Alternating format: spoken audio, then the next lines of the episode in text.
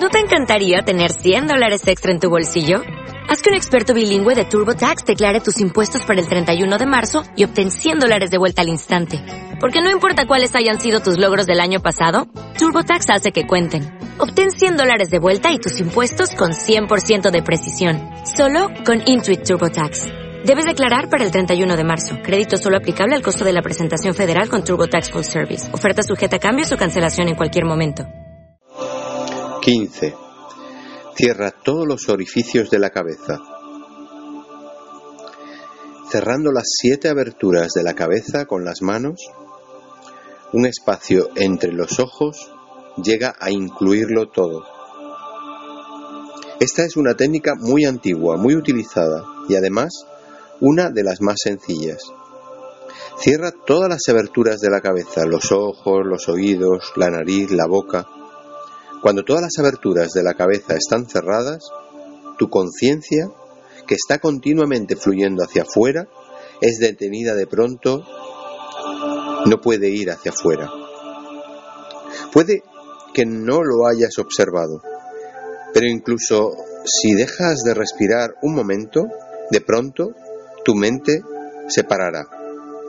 Porque con la respiración la mente sigue adelante. Eso es un condicionamiento de la mente. Debes comprender lo que significa condicionamiento. Solo entonces te resultará fácil comprender este sutra. Pavlov, uno de los más famosos psicólogos rusos, ha creado este término, condicionamiento, o reflejo condicionado, una palabra común, corriente, usada por todo el mundo. Dos procesos de pensamiento, dos procesos cualesquiera, se pueden llegar a asociar tanto que si empiezas con uno, el otro también es activado. Este es el famoso ejemplo Papliloniano. Pavlov trabajó con un perro. Descubrió que si pones comida para perros ante un perro, comienza a producir saliva. El perro saca la lengua y comienza a prepararse para comer. Esto es natural. Cuando ve comida o incluso imagina comida, la saliva empieza a fluir. Pero Pavlov condicionó este proceso con otro. Siempre que la saliva empezaba a fluir, había comida y hacía otras cosas. Por ejemplo, tocaba el timbre y el perro oía sonar el timbre durante 15 días. Siempre que ponía la comida, el timbre sonaba. Entonces, el día decimosexto, no se puso comida ante el perro, Solo se hizo sonar el timbre, pero aún así el perro empezó a salivar y sacó la lengua como si hubiera comida, pero no había comida, solo el timbre sonando. No existe ninguna asociación natural entre un timbre sonando y la saliva. La asociación natural es con la comida, pero ahora el sonido continuo del timbre había quedado asociado con ella. E incluso el sonido del timbre comenzaba el proceso. Según Pavlov, y tiene razón, toda nuestra vida es un proceso condicionado. La mente es un condicionamiento. Así que si paras algo en el condicionamiento, todas las demás cosas asociadas también se pararán. Por ejemplo, nunca has pensado sin respirar. Pensar siempre ha pasado con la respiración. No eres consciente de la respiración, pero la respiración está sucediendo continuamente, día y noche. Todo pensamiento, todo proceso de pensamiento está asociado con la respiración. Si dejas de respirar, de repente, el pensamiento también se detendrá. Y si los siete agujeros, las siete aberturas de la cabeza son cerrados, tu conciencia de pronto no podrá salir, permanecerá dentro.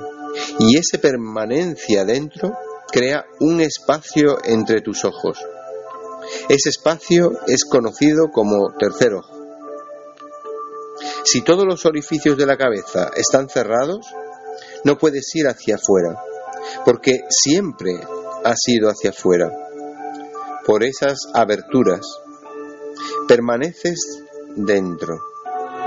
Y con tu conciencia permaneciendo dentro, se concentra entre estos dos ojos, entre estos ojos enfocados.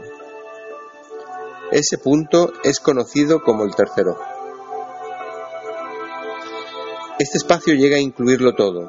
Este sutra dice que en, ese espacio todo está incluido, toda la existencia está incluida. Si puedes percibir ese espacio, lo has percibido todo. Una vez que puedas sentir dentro de este espacio, entre los dos ojos, has conocido la existencia, la totalidad de ella, porque este espacio interno lo incluye todo.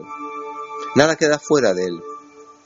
Los Upaniyasi dicen, conociendo el uno, uno lo conoce todo. Estos dos ojos solo pueden ver el infinito, el tercer, el finito, perdón. El tercer ojo ve lo infinito. Estos dos ojos solo pueden ver lo material. El tercer ojo ve lo inmaterial, lo espiritual. Con estos dos ojos nunca puedes sentir la energía, nunca puedes ver la energía, solo puedes ver la materia. Solo con el tercer ojo la energía es vista como tal. Este cierre de los orificios es una manera de centrarse, porque una vez que el caudal de la conciencia no puede fluir hacia afuera, permanece en su fuente. Esa fuente de la conciencia es el tercer ojo. Si estás centrado en el tercer ojo, pueden suceder muchas cosas. La primera es descubrir que el mundo entero está en ti. Swami Ramaterta solía decir, el sol se mueve en mí, las estrellas se mueven en mí, la luna crece en mí. Todo el universo está en mí. Cuando dijo esto por primera vez, sus discípulos pensaron que se había vuelto loco. ¿Cómo van a estar las estrellas en Ramat Teta? Estaba hablando del tercer ojo, el espacio interno. Cuando el espacio interno se ilumina por primera vez, esa es la sensación. Cuando ves que todo está en ti, te conviertes en el universo. El tercer ojo no forma parte del cuerpo físico. El espacio entre nuestros dos ojos no es un espacio confinado en el cuerpo, es el espacio infinito que ha penetrado en ti. Una vez que conozcas este espacio, nunca volverás a ser la misma persona.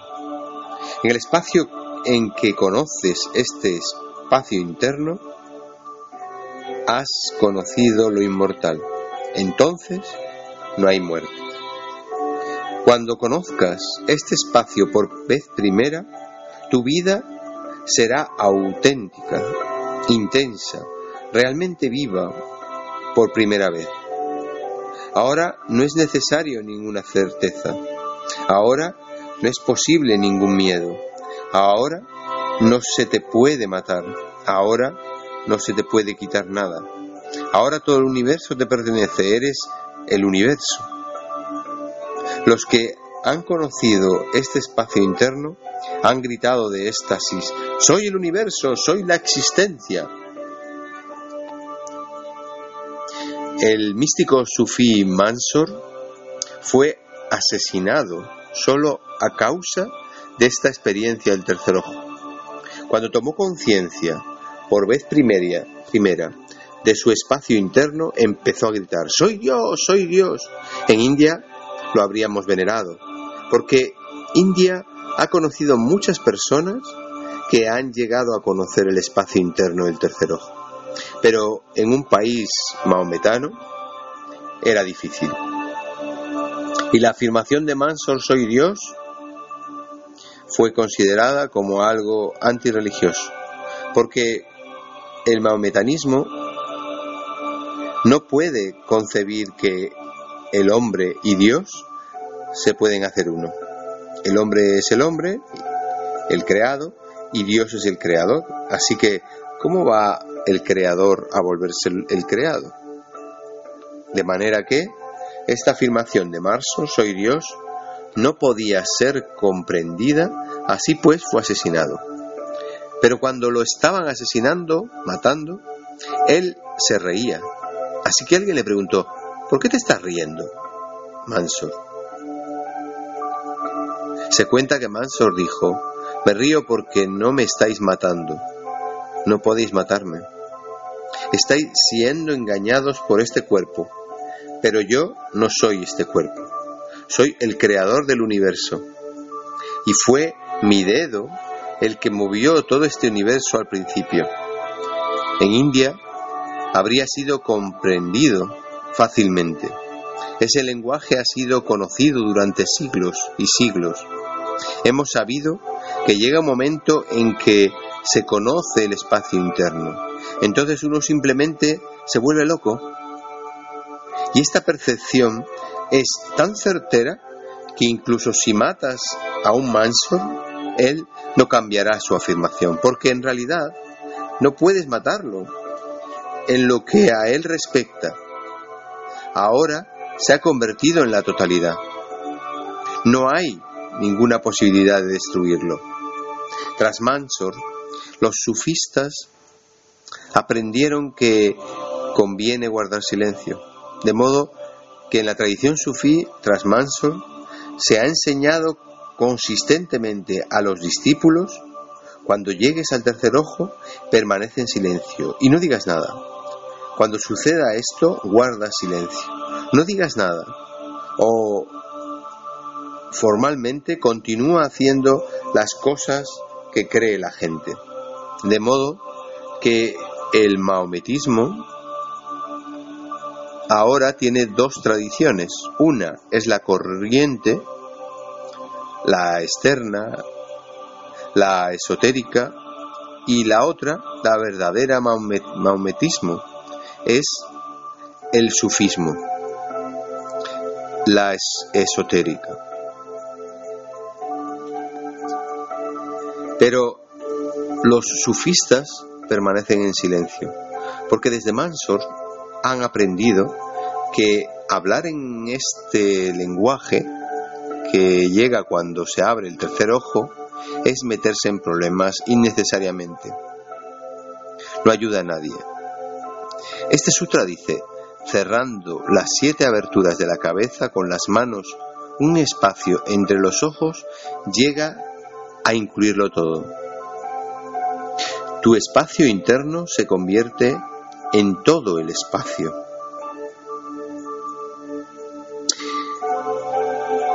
Puedes usar esta técnica fácilmente y no hay necesidad de cerrar los orificios con las manos. Lo necesario es cerrar. Así que puedes usar tapones para los oídos o una máscara para los ojos. Lo que importa es cerrar los orificios de la cabeza completamente durante algunos momentos, unos pocos momentos, unos pocos segundos. Pruébalo. No lo practiques. Solo es útil súbitamente. Cuando es repentino, es útil. Cuando estés tumbado con en la cama, de pronto cierra todos los orificios durante unos pocos segundos y ve lo que está sucediendo dentro. Cuando te sientas sofocado, sigue, a menos que se vuelva absolutamente inaguantable, porque la respiración estará cerrada. Sigue a menos que se vuelva absolutamente insoportable y cuando sea absolutamente inaguantable, no podrás seguir cerrando los orificios.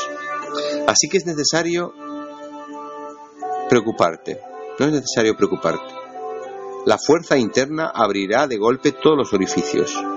Por lo que a ti respecta, continúa. Cuando llegue la asfixia, ese es el momento, porque la asfixia romperá las viejas asociaciones. Si puedes continuar durante unos pocos momentos más, estará bien. Será difícil y arduo.